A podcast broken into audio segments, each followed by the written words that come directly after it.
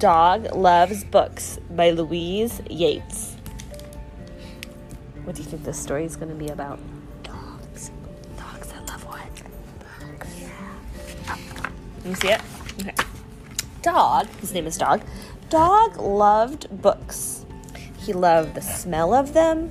He loved the feel of them. He loved everything about them. Like he's he's um taking a nap or laying down in the book inside of the book. Dog loved books so much that he decided to open his own bookstore.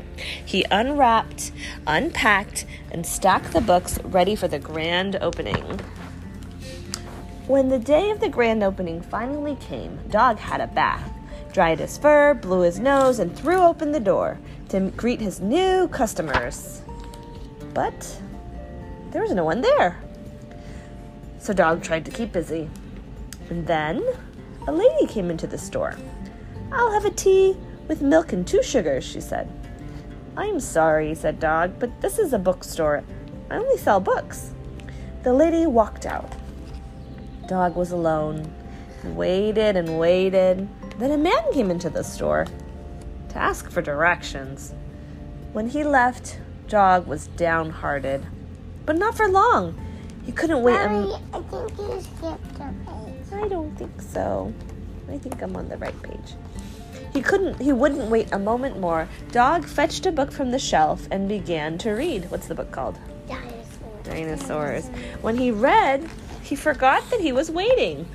When he read, he forgot that he was alone. And it's a picture of him reading and some dinosaurs behind him, but I think he's using his imagination.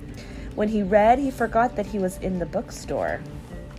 And when one adventure ended, Dog simply took another book down from the shelf. This one's called Marvelous Marsupials, and it's about some kangaroos. And a new adventure began. So Dog was somewhere else altogether when a customer came into the bookstore to ask for a book. Dog knew exactly which ones to recommend. Dog loves books, but most of all, he loves to share them. The end.